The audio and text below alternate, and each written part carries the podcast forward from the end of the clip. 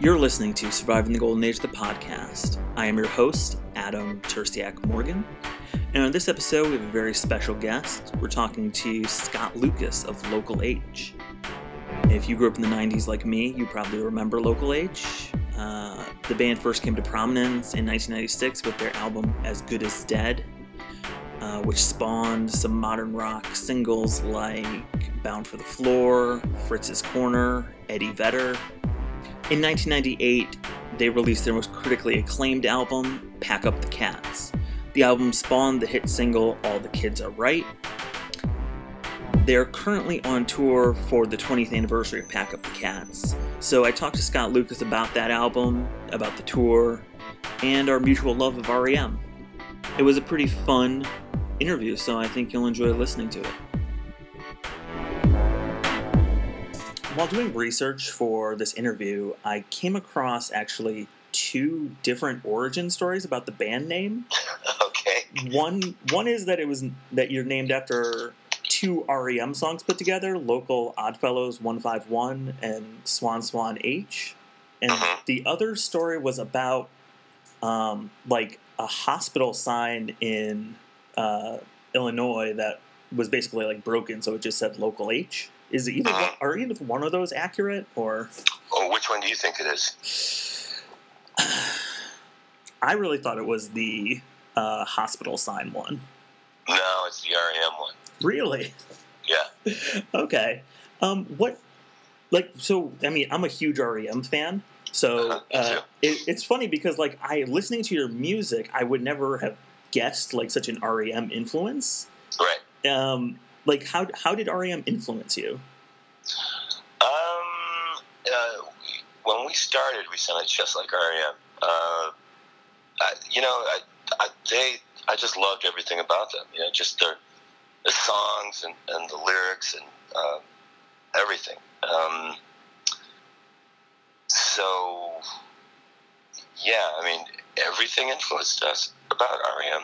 Uh, you know, um, I mean, growing up, I listened to lots of metal and classic rock. So finding REM really kind of changed my head and changed my direction of of um, what I listened to and, and what I wanted our music to do.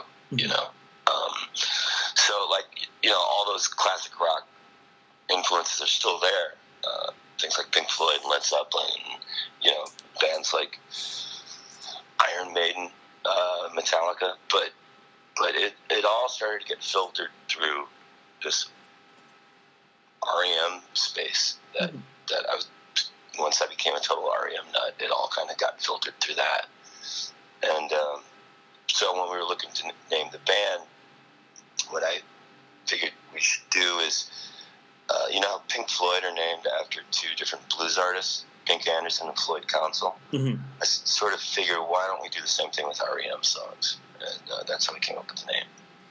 I know that uh, Michael Stipe has said that uh, Swan Swan H was actually supposed to be like a soft H sound, like the beginning of Hummingbird, like Swan Swan Huh. So, so would you? So would you be like local Huh, kind of? We might. We're, we're, we're local H in uh, Australia, so Um, so I mean, your first big album was As Good as Dead, and that kind of um, spawned uh, charting singles, and it ultimately went gold. Um, how did that success affect the writing for Pack Up the Cats? um, I you know I I think like we were at this point like where you know um,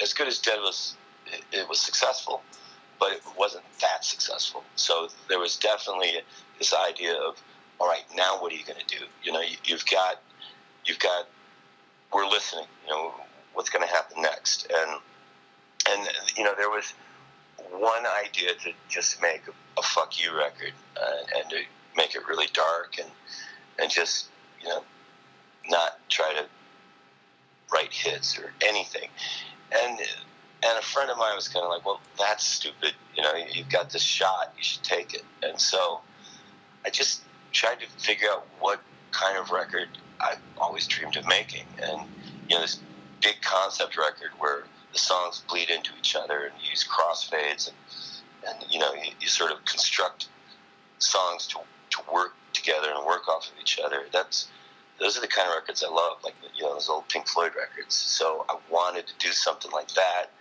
but I also wanted to make a record that had lots of hooks, like a Cheap Trick record. So, you know, that that was it. I was swinging for the for the bleachers, I guess. Um, and and you know we we had all the resources to do something like that. So there we were in a pretty good headspace and we had good material and we felt good about it. For the album, you worked with Roy Thomas Baker. What drew you to him? Roy Thomas Baker was, uh, you know, we were trying to find a producer that um, we weren't interested in working with whoever was making, you know, the big records at the time. We were just everybody wanted us to work with whoever was making hit records, and, and I didn't want to do that. And we'd also made the last two records with Steve Haigler, so I didn't want to do that again either. And one day I just heard Killer Queen on the radio, and I was like, well, that song sounds fucking great. Let's get Roy Thomas Baker to do it. And um, and you know that was pretty much it. You know, we want I wanted him to make a song like Queen. You know, I, I, I knew that I was making this big record with all these pieces in it and an old school 70s record. And, you know, he's about as great of an old school 70s producer as you could ever hope for. So, what were those recording sessions like? Um, pretty good. I mean, it's funny because I was just uh, somebody uploaded video from those uh, recording sessions. I was just watching them yesterday, and you know, it's just a bunch of.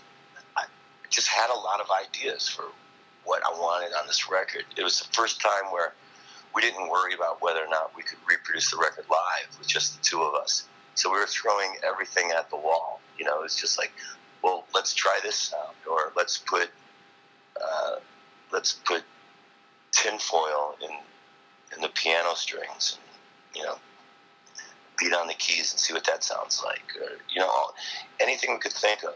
There's one song where I'm ripping gaff tape into the microphone. You know, it's it was like any idiot idea they were they tried to make happen for us, and and it, it was a really good environment.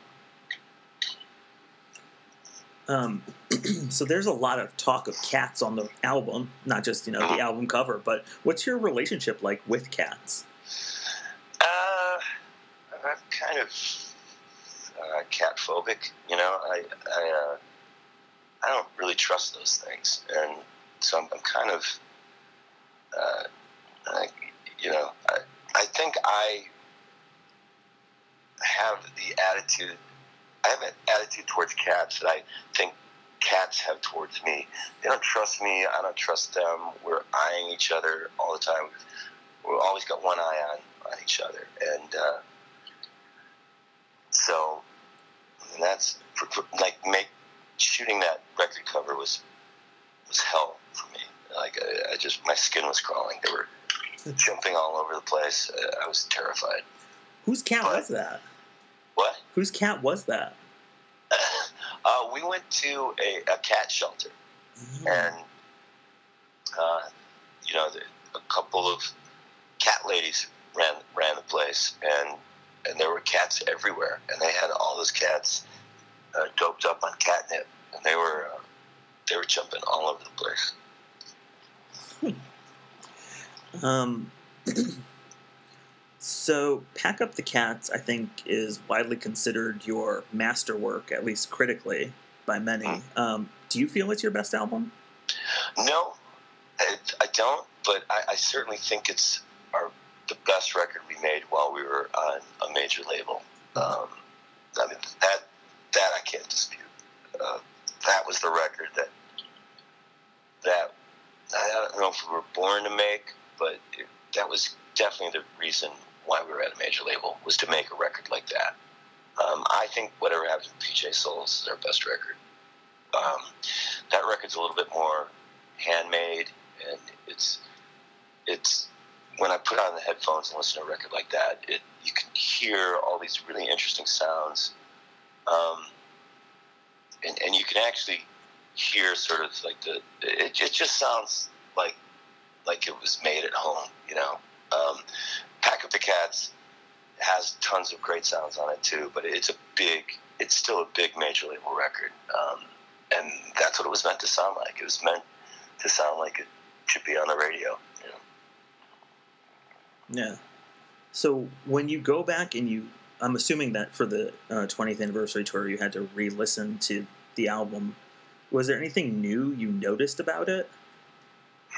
Um, I don't think so. I mean, it, it's when we've done shows like this where we've had to recreate an album live. Um, sometimes I go back and I'll listen to a record and be like, "Oh shit, yeah," you know, like, or I forgot I did that in that song. But with this record, there's not a lot of that. I mean, I, have never really stopped listening to this record. I, have liked it a lot. I mean, the, the only real problem I have with the record is the sound of my voice. You know, I sound like I'm 12. Um, so other than that, I, I, really enjoy listening to the record, and and it's there's never been a point where I've been like, oh, I don't want to listen to this anymore. So did you have any trouble like relearning any of the songs, or?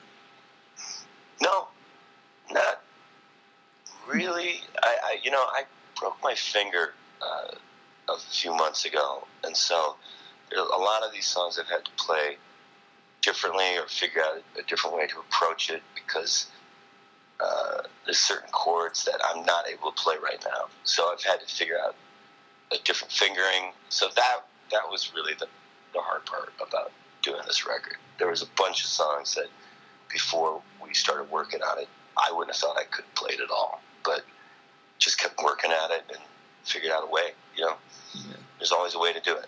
Which finger? Uh, my ring finger. Ooh. On my fret hand. Yeah. Yeah. Um. So, do you have like a favorite song from the album to play live? Um, I don't know. I mean, it, it's it's all it's it's tough because the whole record once you start playing it, you, are playing the whole record. Uh, all the songs bleed into each other, so it's like you're you're you're playing a, a piece, you know, uh, like much in the same way. You know, once you start Dark Side of the Moon, you're listening to the whole record. You know, you can't really stop at any point, and and that's what this record is like. So once you start playing that first song, you don't stop until you're done playing the last song. So it's almost like uh, you know, it's not a symphony for Christ's sake, but you know, it's it's it's about as close as we'll get to something like that. So for the tour, you're like literally playing the record front to back. Yeah, yeah. What's yeah. the uh, what's the most challenging part about that?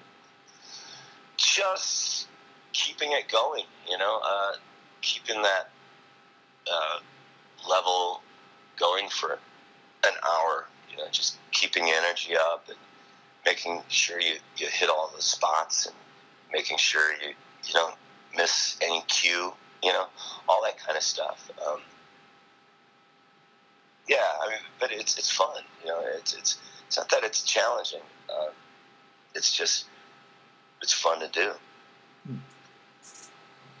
Um, I know you guys recently released a new single, Innocence. Is that just a one-off single, or is there like a new album coming? It is a one-off single. Uh, it, it, was a song that we did for uh, a movie that still hasn't happened, and it was just kind of sitting around. And uh, we just wanted to put something out, and and then once that idea came up, uh, the idea to make a video for it came up. So it just kind of snowballed into this thing where, where you know, now we're put out a video. And, you know, it was just a song that didn't really have a home, and rather than build a record around it, we just decided to just leave it be and put it out there. It's funny that the song was for a movie because the video is like really cinematic. Um, yeah. How much uh, how much influence do you have on like making a music video like that? Um, you know, I, uh, I, I have influence. You know, I I would say that during the shoot, I'm probably I was probably the least important guy there, but um, you know, I, mean, talk, I talked a lot with, with Felix about what uh, the concept should be, and, and you know, we batted around a, a bunch of ideas and a bunch of locations, and then you know, once the shooting was done, I just tried to stay out of the way during the shooting, and then once that was done, there was a, a lot of just going back and forth about the edit, and you know, he, he put an edit together, and I tell him what I liked and what I didn't, and then we'd get in a room together and just keep tweaking it. So it was something that we, we both liked. Um, but but you know, Felix did a great job, and and with with a guy like that, you, you got to kind of know when to get out of somebody's way, and so that was pretty much my job, just making sure that everybody had what they needed from me, you know, which was mostly nothing. So when you're on the road during tours like this, do you find yourself writing um, new songs and stuff, or is that something you save for when you're at home or in a studio? Yeah, not consciously. You know, like if during sound check uh, I uh, happen upon a riff, um, then then I'll record that and save that for later, so that, that when we come home and we start really consciously putting a record together, all these riffs are saved up, and I can go through and of string them together. Um, and that's been going on for years. You know, when we were on tour with Stone Temple Pilots, uh, what can I tell you from Pack Up the Cats? Uh, it was before we'd written that, and you know, I was playing the riff for What Can I Tell You during sound checks for checking the bass. It was, you know, a riff that I just started playing to to do bass checks. You know, um, and and that, that's just kind of how it happens. You just. Uh oh. Sorry, it's not me getting arrested. yeah.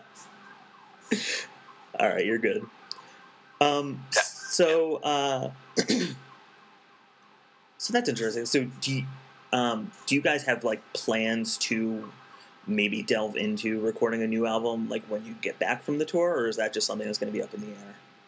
Yeah, uh, we we're we're over the next three months. We're doing this tour, uh, so when we get back, the, the plan is to hunker down and make a new record. Um, excuse me. It's been a few years, so I mean, that's definitely been the plan. I mean, we wouldn't be doing this tour if it wasn't the 20th anniversary. It's we'd rather be working on a record right now, but it's just a timing thing. It's like you can't wait for the 21st year anniversary. And as I say that, I, I wonder why. Well, why can't we do that? Maybe we should be doing something like that. Everyone does a, you know, a round number. Maybe a 21 year anniversary would be better. Yeah, I mean, But- the record can't legally drink yet, so I mean, That, that, that's right. Yeah, you could do a drinking age anniversary. That would that would have been a good idea. Fuck. All right. Um, so, like, what kind of uh, what's the band configuration for who you're touring with right now? Uh, we're touring with uh, two other members. Uh, our friends Dave and Jay are, are rounding out the sounds. Um, there's a lot of different guitar parts that that we need some another guitarist to uh, flesh out all those slide parts and melodies on top of the, the rhythm, and and then we've got Dave doing like keyboard stuff and acoustic stuff and vocals. So there's there's four of us on stage at at any given time. It can either be two of us or three of us or four of us. Yeah, I was wondering about that because I know there's like some acoustic kind of outros of you know much more electric songs on the album. I was wondering how you would do that kind of seamlessly, but Yeah, I mean that that was part of what we've been working on like the past month or so is just getting all those uh, segues and outros and intros perfect and getting them to sound not exactly like the record, but like, you know, a reasonable facsimile of the record. And, and the acoustic thing kind of happened. I went to go see the National a couple of weeks ago, and and you know they, they were bringing out acoustic guitars on a lot of songs. I thought, why not? Well, let's try that. It's something we don't usually do because it's kind of a pain in the ass, and it's it's a little it's a little precious for a rock show, if you ask me. But um, you know, if there was a time to do it, it would be on this record. So just figured, let's do that. And so, have you already planned out, like, if you are going to play some, like, non album tracks, like as an encore or something?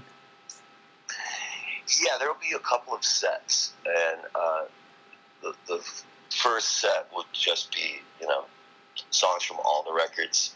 And then we'll take a little break and we'll come out, and we'll play Pack Up the Cats from beginning to end. And then, you know, if people are still in the mood and want to hear some more, you know, we can bust out some other songs and just see how it goes. Oh, cool. Yeah. Um, so Innocence will get to uh, be played live. Yes, we'll play that uh, in the first set. Uh, that's the plan. Although we, have been playing Pack Up the Cats every day. It's been a while since we played anything that's not Pack Up the Cats, so hopefully we can still pull that off. Understood. Uh, thank you so much for doing this, though. Thank you. Despite some sirens and a sneeze, I think the interview went really well. And uh, it was a pleasure to interview Scott. He seemed like a really cool guy, and I learned some new things, and I hope you did too. So thank you for listening to Surviving the Golden Age. Remember, you can subscribe to us on iTunes or pretty much anywhere that you find your podcasts. Uh, until next time.